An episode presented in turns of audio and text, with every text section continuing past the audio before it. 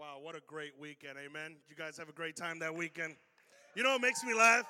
All of you after that are like, oh, it was so amazing, man. I loved it. And I was like, yeah. You remember two months ago when I was begging you to sign up and you were being kind of a jerk about it and we kept going into this fight? Please don't do that next year when we get ready to register. I'm just so grateful for all of you that were able to go. And I just want to be a reminder those of you who signed up for baptism, uh, we're going to be having the class for that in a couple, actually, not this Friday, but next Friday before small group. So I want to encourage you if you signed up for baptisms, we're going to be contacting you.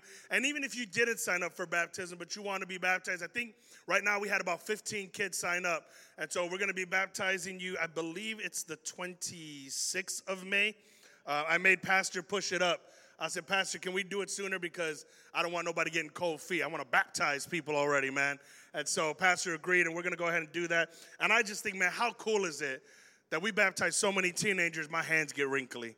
I just think that's awesome, right? Because you already took years away from my life, so I might as well get my hands a little wrinkled. And so we're so grateful for that. So I want to encourage you listen, if you have not signed up, you're more than welcome to come to the class. And just because you go to the class doesn't mean you have to be baptized.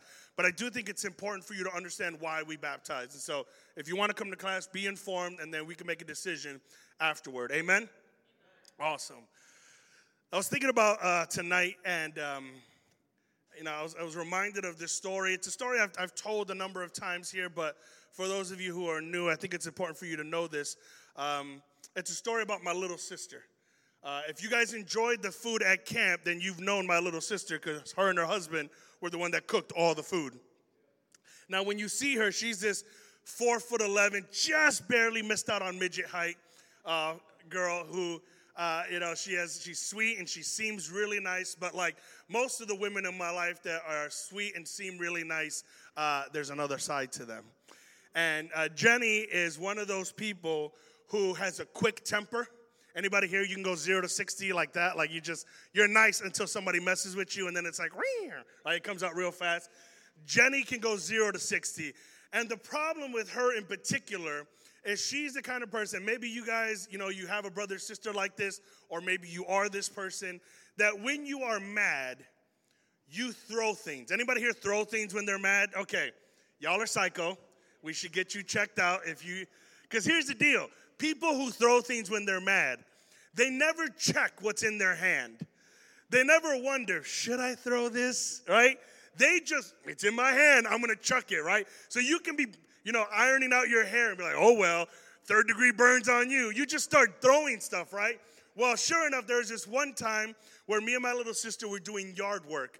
And I'm pretty sure I was making fat jokes about her or something to that effect. And I'm teasing her and I'm messing with her. And she just had enough. So she decided to throw something at me.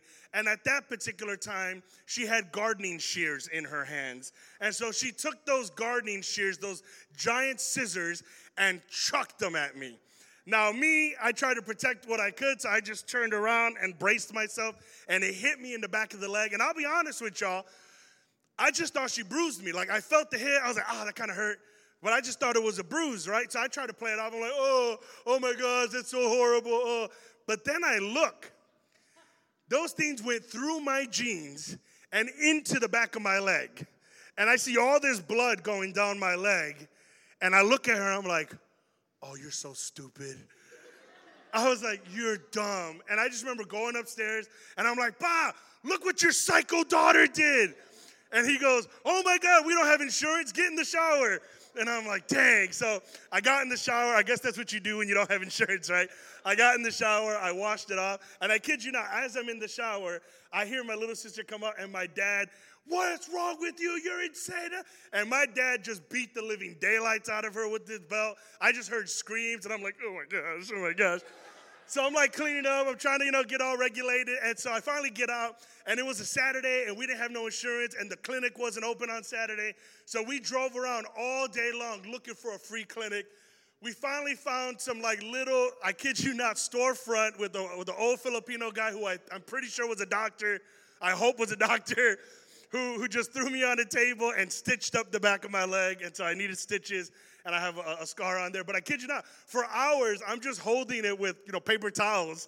Like, like, man, can you bleed out your leg? like, I'm just trying to figure out the science behind this. And finally, I got home after getting stitched up, and I go to sit down next to Jenny, who's in the living room, and you know she's sitting there with a blanket on, and she, uh, we love each other. So she's like, "Are you okay?" I was like, "Yeah, I'm all right." I'm like hobbling as I walk in. I'm like, "Are you okay?" She throws a blanket off. She got these big belt marks on her. She's like, "Yeah, I'm okay." But I kid you not, for two weeks, both of us were walking with a limp, like just trying to get everywhere. And, and I tell you that because I'll be honest with you, it's a little strange when you have an open wound on your body. When you have a cut that's not just blood, but you can see a little bit of meat. You know what I'm talking about? Like you see the white part, and you're like, I'm not supposed to see that. And I remember I was thinking about this as I was thinking about these wounds. One time we were at summer camp, and there was this kid. I don't know if some of you were there that year. There was this kid who was on this, what they call the blob, which is you sit on this half inflated tube, and then another person jumps on one end, they, you get thrown in the air. Well, he got thrown in the air, but he didn't go forward. He just kind of went straight up. And when he landed, he landed by one of those steel rebar bars and just sliced elbow to wrist his entire forearm like a fillet. Like I swear it looked like like I was at the carniceria and the guy was giving me some lomo. There was just a big old fillet. His flesh just butterflied open. And I was like, oh my God. Like I totally freaked out. And, and he was, bro, he handled it like a boss, though. He was just like, yeah, I got cut. I was like, no, bro, you got filleted. Like, that is not a cut. Like, straight up. It just opened up the white, the bone. It was all nasty. Right? It was just gross. now, I'm telling you something. I got stitched up. That kid got stitched up. But you could imagine what would happen if he never would have got looked at. Could you imagine if he and I both just walked around with an open wound? like just with hey guys, and all this meat and skin is falling off. Like, how you doing, right? The problem is if you just walk around long enough with an open wound, you can get infection, you can get uh, your limb taken off, your whole body can end up falling into sepsis. You can literally die from an open wound. And tonight I want to talk to you about open wounds because I think some of us are walking around with wounds that we've never gotten addressed. And the problem is they're not physical wounds I think a lot of us, we walk around with spiritual open wounds. We walk around with emotional open wounds. These are areas where we've been injured, areas where we've been affected. It could have been last week, it could have been 10 years ago. But it's a moment in your life where you got filleted, where you got cut deep. And the problem is, many times when we are hurt internally, sometimes because we're too young to even rationalize and understand how to deal with it, sometimes because it's easier for us to forget it's even happened. Those wounds just stay open. And they begin to manifest in other things. And the problem is, if you don't learn to address them at some point, you almost will never realize where they're coming from. You'll end up having issues in your marriage and you won't understand that part of these issues, or a majority of them, stem from a wound that happened to you when you were six years old.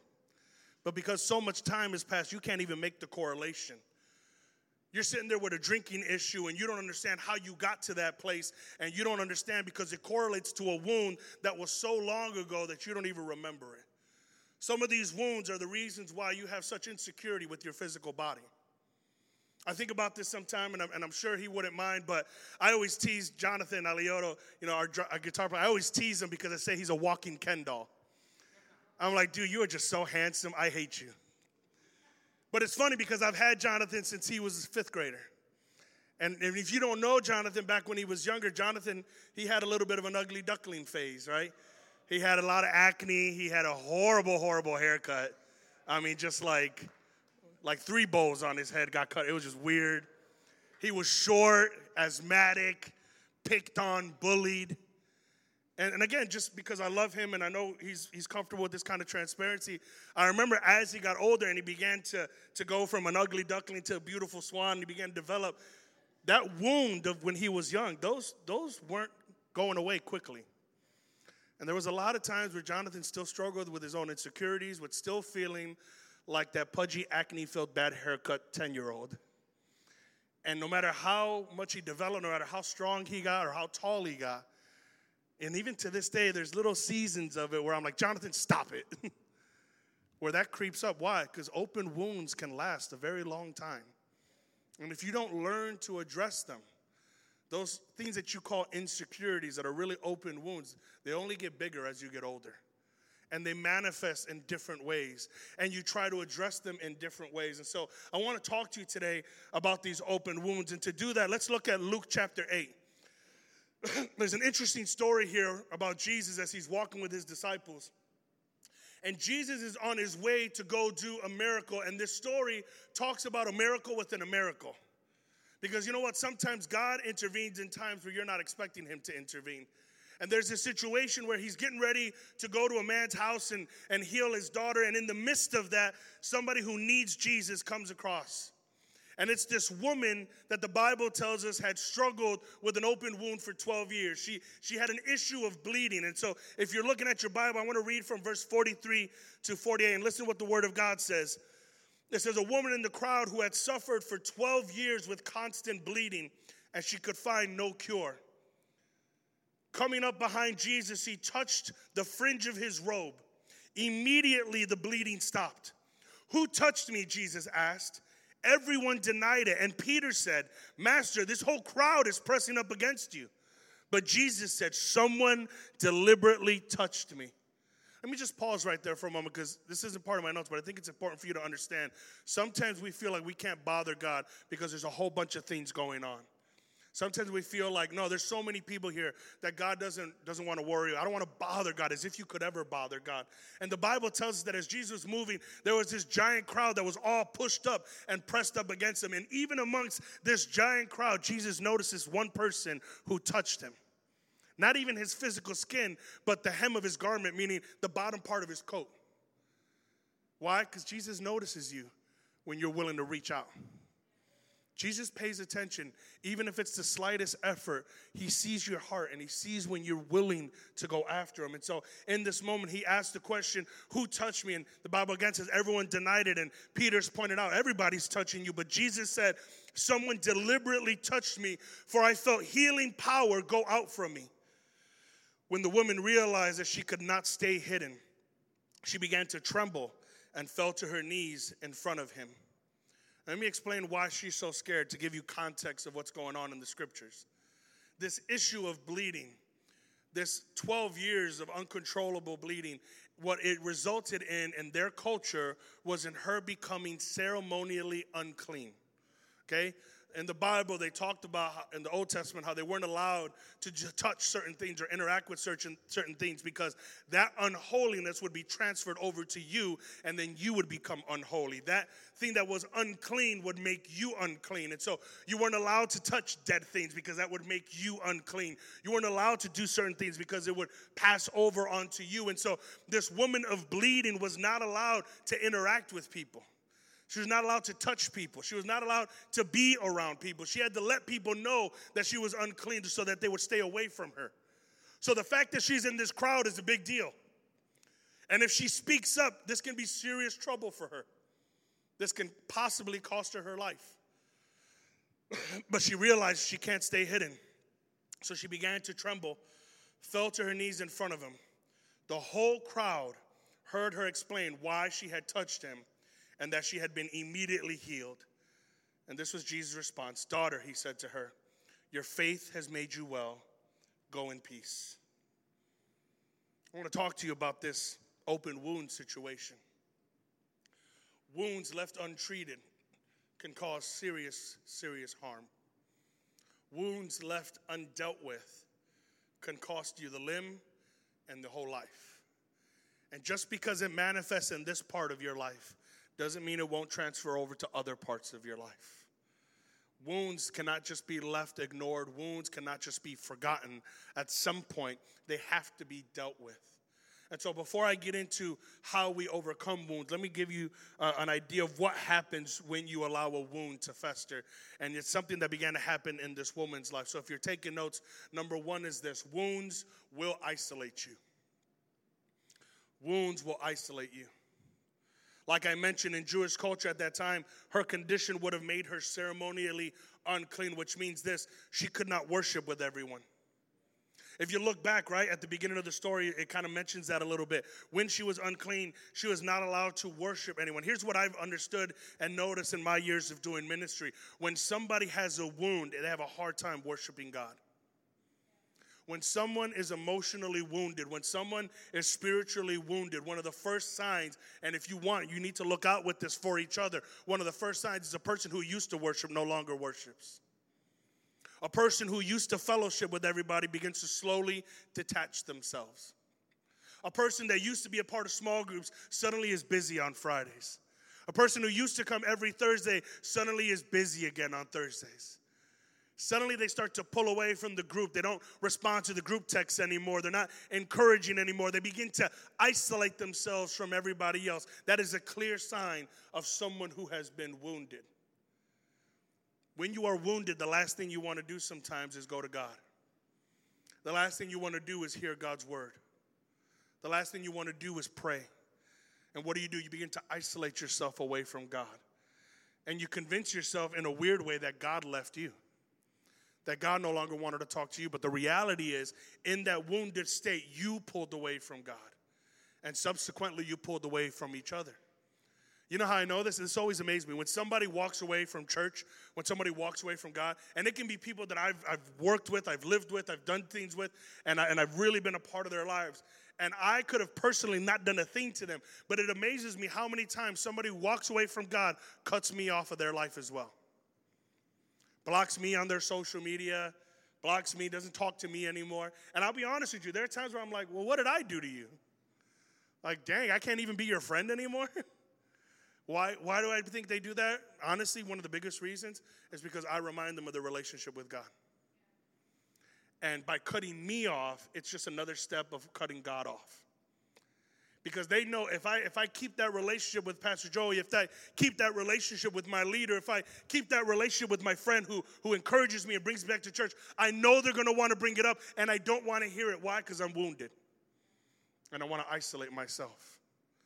And I don't want to hear from anybody because wounded people tend to withdraw and pull away. Not only do they withdraw from God, but we tend to withdraw from people. The Bible tells because she was ceremonially unclean, she couldn't touch anyone. She couldn't have contact with other people. And again, that's a good sign when you see somebody and they don't want to respond to your texts anymore and they don't want to make eye contact with you anymore. And they don't want to come to small groups. They don't want to be a part of things. They don't want to come to breakaway. There, there's all these things that they normally were always all about. And suddenly they're like, yeah, no, I'm, I'm too busy. I don't want to do that. Or my parents won't let me. There's these random excuses that start popping up that were never there before. I'm telling you, that's a good sign that they're wounded. And listen, sometimes if we're not careful, we start taking it personally we start getting angry with the person. But remember, we talked about this over the last several weeks. This isn't a flesh and blood issue, okay? This is a spiritual issue. And so I've learned a long time ago not to try to take it personally, not to get mad that, that they're not talking to me. And so we got to take this inventory and understand wounded people, they're going to want to pull away. And today's wounds, we still do the same. When we're wounded, we pull away. We start to pull away from our devotion to God, from our worship. Where, where before we'd listen to Christian music and then we don't want to listen to Christian music anymore. Before we would read our Bible and we don't want to read our Bible anymore. Before we would take time and pray before we go to sleep. Now we don't want to pray anymore. Why? Because we're wounded. We need to be careful because wounds tend to isolate you. But listen, 1 Corinthians chapter 12, verse 25 through 27. This makes for harmony among the members so that all members care for each other. If one part suffers, all parts suffer with it. And if one part is honored, all parts are glad. All of you together are Christ's body, and each of you is a part of it. Why am I saying that? Because it's important for you as the body to keep the body together. This cannot be the responsibility of Pastor Joey. This cannot be the responsibility of your leaders. You are part of the body. And so, if one part of the body hurts, we all hurt. If one part suffers, we all suffer. If one part rejoices, we all rejoice. And you have to think about it. Think about it within the context of a body, right? Think about like if if if you're maybe working with your hands, let's say, you know, you're hammering something and you're hammering with the nail and you accidentally hit your thumb, right? When you hit that thumb, what you don't do is stick your thumb straight in the air and go, ow. right? You don't do that. You don't just, ow, my thumb, get away from me, thumb. no, what do we do? We pull the thumb in. We put your, your other hand over the thumb. You suck on your thumb. You're like, ah, ah. You hug it, right? You like it fully embrace your thumb. You ball up into the fetal position and rock. You're like, ah. You don't pull the thumb away, you bring the thumb in close. Guys, you need to help us. When you see one of your brothers or sisters become wounded, don't push them away, pull them in. Don't cast them aside. Don't look for a replacement thumb. Pull them in as much as they're willing to let you. And even if they reject you, even if they isolate you, keep the door open for them because if and when they are ready to return, what you don't want to do is make them feel bad for when they were wounded. And then when they do want to return, they can't because now they have to face you. You want to make it so that they're happy to come home, not embarrassed to come home. Because wounds will isolate, but a loving family will embrace those who are wounded. If you find yourself pulling away from the group, being closed off or superficial in your conversations, there may be a good chance you're wounded. The other thing that we learn from this story is that wounds will cost you. Wounds will cost you. If you're reading in your Bible, Luke chapter 8, verse 43, the one verse that talks about her issue of bleeding, there's a footnote, meaning there's little asterisk. And then if you look at the bottom, there's a footnote that states that some of the manuscripts, some of the copies of the book of Luke that we have, add this one little portion, this one sentence that says this having spent everything she had on doctors, she could not be healed. There's a little footnote. It's not in all the manuscripts, so they don't put it there officially, but it isn't enough manuscripts where they tell you, hey, this is also said there. And I think it's said there for a reason. I think there's a lot of insight that we can look at this because when we are wounded, what we do is we go to several different doctors, quote unquote, for healing. We go to all types of things to find healing, things that are not God. We turn to all type of doctors such as Dr. Alcohol because it takes the edge off because I'm wounded, and so I want to numb the wound by drinking. And if I can drink, and we, we say other things, right? It's like, no, you know, I'm just trying to have fun. I'm just trying to loosen up. No, you're trying to numb an open wound. And let me tell you something when the alcohol fades, not only are you left with an open wound, but a bad hangover as well. We turn to, to Dr. Alcohol to numb. We, we turn to Dr. Cutting when we're struggling with an open wound and, and we feel the numbness that has resulted from that open wound. Sometimes inadvertently we end up cutting ourselves because we want to feel something. Part of the reason, the, the psychological reason why people cut themselves is because they don't feel anything. And so when they cut themselves, there's this release of endorphins and euphoria that comes, and there's this sudden rush of emotions. And sometimes that's the only way they feel something. And so, in order to address the open wound, they create a new physical wound. And let me just say, it's not just ladies that do that, by the way. As a matter of fact, there are some guys that do it that way, and there are other guys that do it a different way. They just don't associate it as cutting. Because if you're a guy and you get angry and what you do is punch walls, it's the same thing. Because when you're punching that wall, you're again releasing endorphins that created euphoria. You are hurting yourself in order to feel something. It is the same exact thing and that mentality, that doctor cutting or that doctor hurting, the reason behind it is well, if I feel pain here, maybe I won't feel pain here anymore. And you're trying to address your open wound. Sometimes we turn to doctor drugs. And people will say, well, what's wrong with, with getting high? And what's wrong with it? just cuts the edge off. It's not addictive. Listen, here's the wrong thing about it. I don't care if it's legal or illegal because I know the state is fighting for all I don't, I don't care about any of that what it ends up being is a bad substitute for Jesus. And what you end up doing is saying, listen, so that I don't have to deal with the open wound that's going on in my spirit and in my heart, I'll just get high for a while. And in that high, I don't have to think about it. And in that high, I'm dazed, I, am I'm, I'm away. It is a poor excuse for self medicating.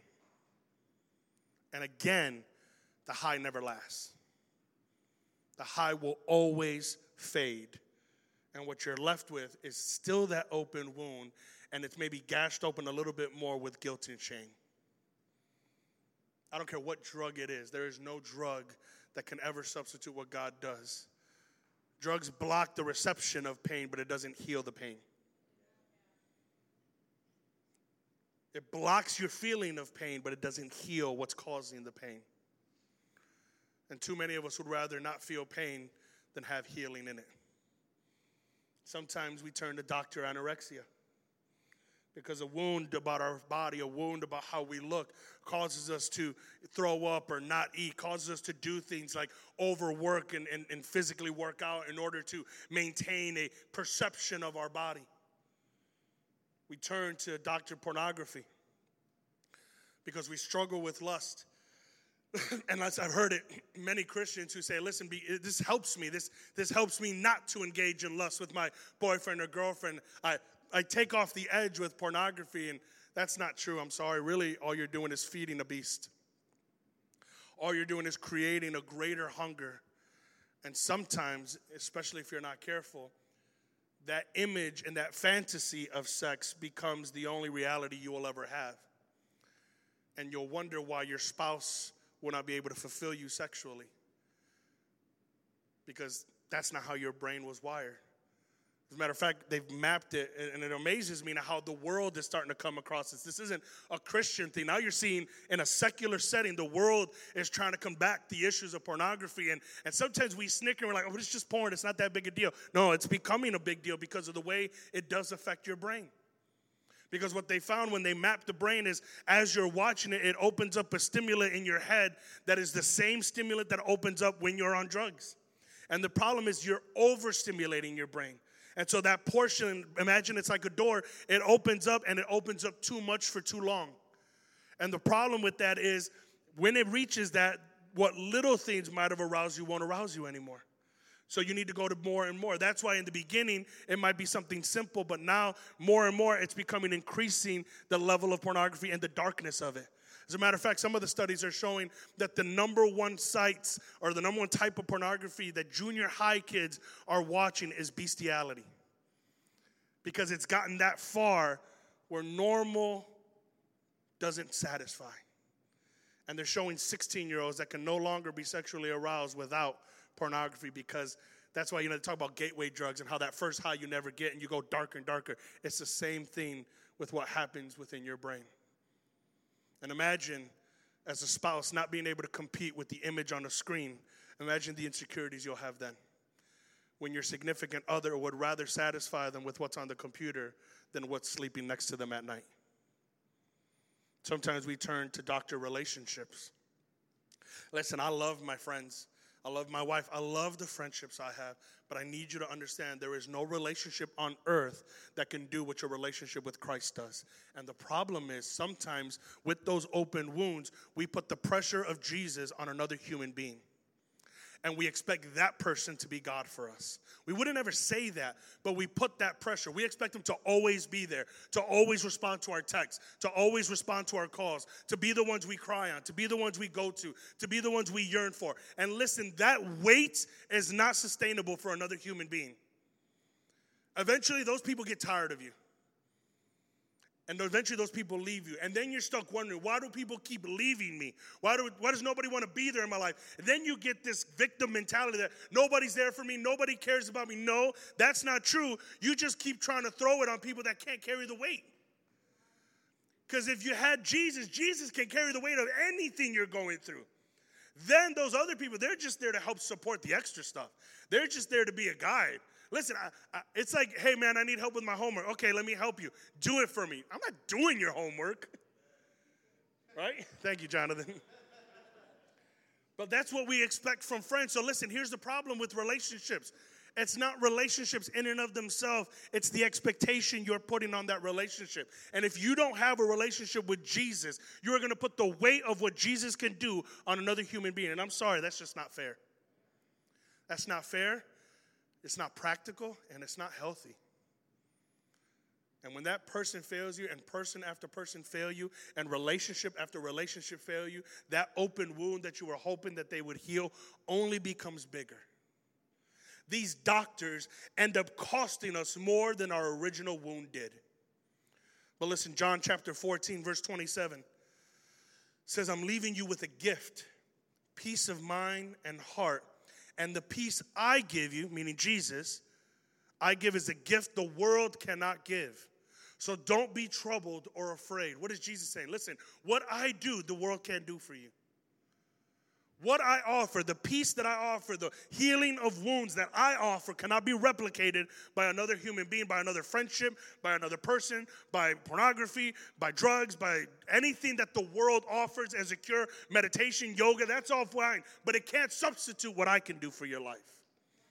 Well, you know, I really stress by exercising. That's cool, but there's gonna come a point where that's not enough. Well, I really stress by reading. Hey, that's great, but there's gonna come a point where that's not enough at some point, you're going to have to go to Jesus. At some point, you're going to need Him to heal that wound. And so the question is how do we heal open wounds?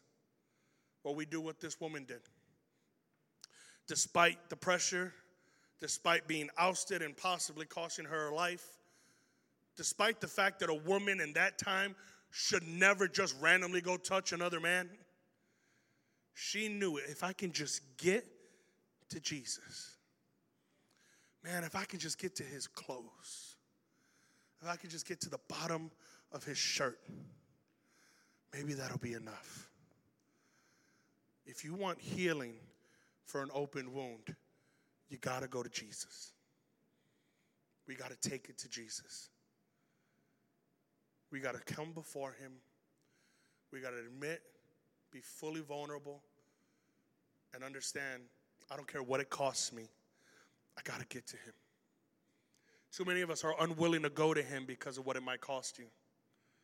Yeah, but then I can't have the same friends. I, I got to get to him. But what about, you know, people in my life? I got to get to him. But does that mean I got to give up? No, man. It means you got to get to him. You, too many of us are sitting here counting the cost and we're not willing to go to Jesus. Too many of us are weighing our options, going, yeah, but you know, right now I'm young. I don't know if I really want to fully commit to this whole religion thing. Maybe when I'm older, I'm sorry, with that open wound, you really think you're going to get to older? Can you imagine how bad that wound's going to get by the time you're older? Could you imagine if I had a, a cancer in, in, my body and, I, and the doctor said, yeah, we need to remove that immediately? You know what, man, I'm too young for surgery. Can we just wait maybe like 10 years, you know, when I get a little bit older and I'm not as active and that? No, sir, that will kill you. But we do the same thing with our spirit. Man, I'll just, you know, when I get married, when I have kids, then I'll then I'll get serious about God. I'm sorry, nobody promised you older. I know as a teenager you think, man, I'm immortal, I will live forever. But tomorrow wasn't even promised to you.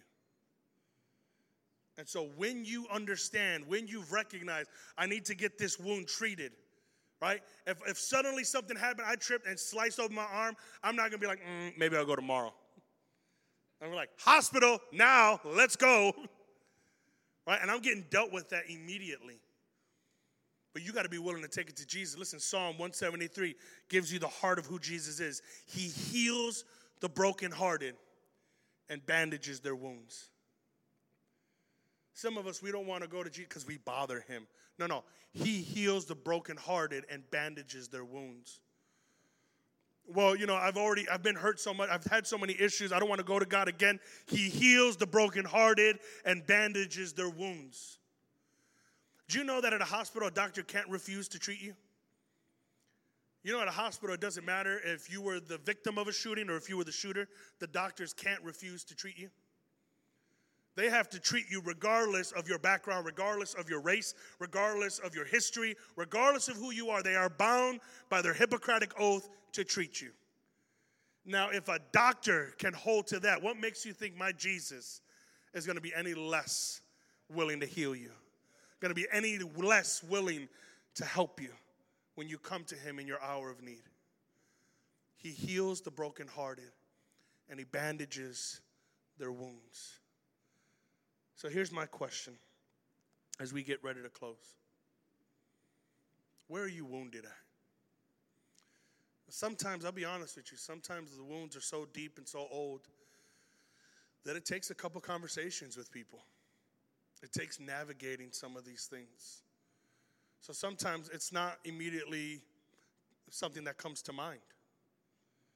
It's not the quickest thing to say, I know exactly where I'm wounded. And I get that. And listen, that's why we're here as a church. That's why we come together as a family. That's why we have things like small groups. That's why we put together leadership teams to help do that with you. That's why you are here as brothers and sisters so that we can help navigate some of those things. And I understand that. But at the same time, some of us, you know exactly what that wound is. Some of us, we have several wounds. And I'm not saying we got to deal with 90% of it right now. I'm just saying let's deal with one. Let's deal with one, and when God can work on the next, and God can work on the next. Because my whole life is a life of God healing, restoring, and sending me. You know what I love about Jesus? And I was just talking with a friend of mine about this earlier, is that he doesn't want to just replace you, he wants to restore you. We're, we're in a society where, where we just throw out things that are used. And God loves to restore. God likes to take the broken things and fix them and bring them back to how they were when He first created it. So here's how we're going to close. I'm going to ask you to stand. And while you're standing, I'm just going to ask you, worship team, if you can come up. I'm just going to ask you to listen to one more story. And uh, it was funny. I was I was thinking about this story, and I'm like, man, I wonder how many of these people know this story because I haven't said this one in a while. But several years ago, maybe almost 10 years ago now. Some of you who are here, you'll remember this. There was a young man in our youth ministry who had a lot of open wounds. And he had gone from home to home, and everybody kept kicking him out. Nobody in his family wanted him. He was dealing, he was smoking, he was doing all types of stuff, getting in trouble at school. And he landed at the last family. And this last part of his family happened to go to our church and happened to be involved in our youth ministry. And so they said, here's the deal if you're going to live in our house, you got to go to church, you got to go to Excel. So he came to Excel regularly, but nothing ever changed. He was never willing to deal with his stuff. Messed around still, still got in trouble, still getting high, still doing all types of stuff, self destructive. And it got to a point where that last family is like, we just, we can't do anything anymore. We can't keep him. And they were just about to get rid of him too. And just before this he was complaining of a headache in his house, and they just thought he was trying to get out of school again. They thought he was just trying to be funny. But he's just complaining and complaining about this headache, and finally he just screamed out and just fell face down on the ground. Like didn't even break his fall, just face to the ground, busted up his face, starts convulsing and bleeding out of his nose and mouth. Now they're all freaking out. They call an ambulance. Turns out he had a brain aneurysm, which means a blood vessel in his head burst open and he's bleeding all over his brain. Ambulance takes him to the hospital and they have to do emergency exploratory surgery to try to find the bleed. If not, this kid's gonna die out on that bed. So I get the call, I rush to the hospital. Can I tell y'all real quick what the best moment was as I get there? It's not a great moment, obviously. But when I got to the hospital, before me and before the family, you know who was already in that hospital? His small group. He didn't even like his small group. But his whole small group was in a corner of that waiting room calling down heaven praying for this young man. And his whole family showed up, most of which were unbelievers, and they were amazed that all these teenagers showed up to pray for him. None of his school friends, none of his buddies that got high, his small group came to the hospital and called down heaven for him. And the great thing is, he survived the surgery but he did lose feeling in half his body. Half his body was completely dead, and he had to relearn how to talk. He had to relearn how to walk and move and function with that part of his body. For months, he was in a wheelchair. And eventually, he got to a walker. And then one day we were doing a, a, link event at Excel where we all got together, and it was a whole evangelism night where we're trying to get friends to say yes to Jesus. And we were doing this Good catch. We're doing this thing that we called cardboard testimonies, where you would have a piece of cardboard and you would walk up to the center of the stage, and, and on one side it would say who you used to be before Jesus, and then you'd flip it over and it would say who you were now. And it was all these cool stories that people had. And I remember this young man came up to me and he said, Hey, uh, can I do one of those? Now, mind you, at the time, he still ain't saved. He still hasn't allowed Jesus to do anything. He was kind of mad at God. But because he asked, I said, Sure, buddy, you can do one. And I remember we were going person after person, and I'm sitting in the front row watching, and then he comes up. And he's got his walker, and he, and he takes his walker, and he's walking up slowly to the center of the stage, and he holds up this piece of cardboard, and it says, Near fatal brain aneurysm nine months ago.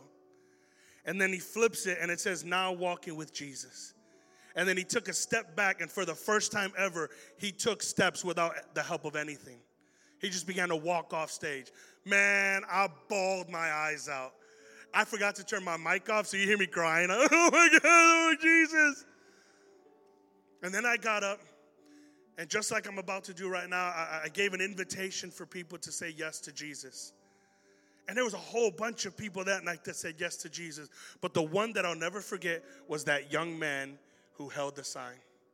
He lifted up his hand and said yes to Jesus. And I'm like, wow, this is the first time in my life I've ever seen anybody get saved off their own testimony. but listen, sometimes we wonder, well, why was I wounded in the first place? Why did God allow me to go through what He allowed me to go through? Well, here's the thing sometimes it was the only way to get your attention. Because if it wasn't for your wound, you wouldn't be here right now. Well, why would God do that? The same reason He wounded His own Son to die on a cross and resurrect three days later to conquer death once and for all so that you and I can find healing in our wounds in Him. So I'm going to have you close your eyes for just a moment. And like I said, I think many of you in this room, you understand very clearly what your wound is. And in a moment, I want to take some time. We're going to ask God to help us heal. We're going to ask God to maybe do some surgery on those wounds. But before we do that, I need to know is there anybody here who has never said yes to Jesus Christ as their Lord and Savior? You don't have a relationship with God. You, you never said yes. But as I was talking, the Holy Spirit began to touch on you. There was this feeling like, man, He's talking to you. I want you to know that was not my voice, that's God's voice calling you to a relationship with Him. Saying to you, I can do more than heal you, I can love you like you've always deserved to be loved. But my God is a gentleman and He will never force Himself on you. You have to be willing to say yes. So if you're in this room and you say, Pastor, I have never made a decision to follow Jesus, or maybe you're in that camp that you did a long time ago, but you walked away because you were wounded, and for a long time you haven't lived that way, but tonight you want to come back to Jesus and you want to make sure that you have a full relationship with Him. If that's you, whether you've never said yes to Jesus or you want to restore that relationship again, I want you to just raise your hand right where you're at and let me know. I want to pray with you. Thank you, sweetheart. Thank you, brother. Can I just say, everybody keep your eyes closed. Can I just say something? Man, I met you back there and I knew God was going to grab you. Man, I knew at the second I touched your hand that God was going to get a hold of your heart. And I had to wait 45 minutes for it to happen. But I want you to know this is the best decision you've ever made in your life. And I believe God can heal you from your head to your toe, but more than that, I know that God can love you. So here's how I'm going to do this I'm going to ask um, one of my leaders, maybe Abby, if you can come over here and just pray with my sister. And if I can have Primo go over there with young man, if you raise your hand, could you show Primo who you are? Here's what we're going to do before we pray for everybody else. Can we all together pray with these saints that have said yes to Jesus tonight? The Bible says that if you believe in your heart and declare with your mouth that Christ is Lord, then you are saved. You don't got to jump through hoops. You don't got to go through a class. You got to believe that Jesus Christ is who he says he is and that he can heal you. So, all together, we've all made this prayer. So, she's joining our family. He's joining our family. We're going to pray this together. Amen. Say it after me. Say, Jesus, Lord, I know that I'm a sinner. I know I've messed up. I know some of these wounds are my fault. But Father, I ask you tonight to heal me of my sins, to forgive me of all my missteps, to come into my life and restore it. Make me new, make me yours. Teach me to love you the way you love me.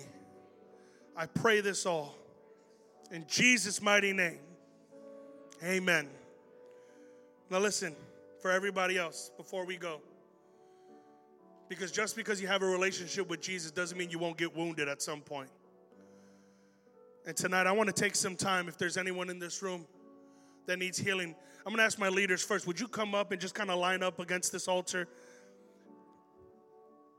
And here's how we're going to close in just a few minutes. I'm going to ask if there are some of you that you're struggling because you have some open wounds, you're hurting, and you need prayer tonight. In just a few moments, I want to invite you to come up. But before we do that, let me just end with one more thing.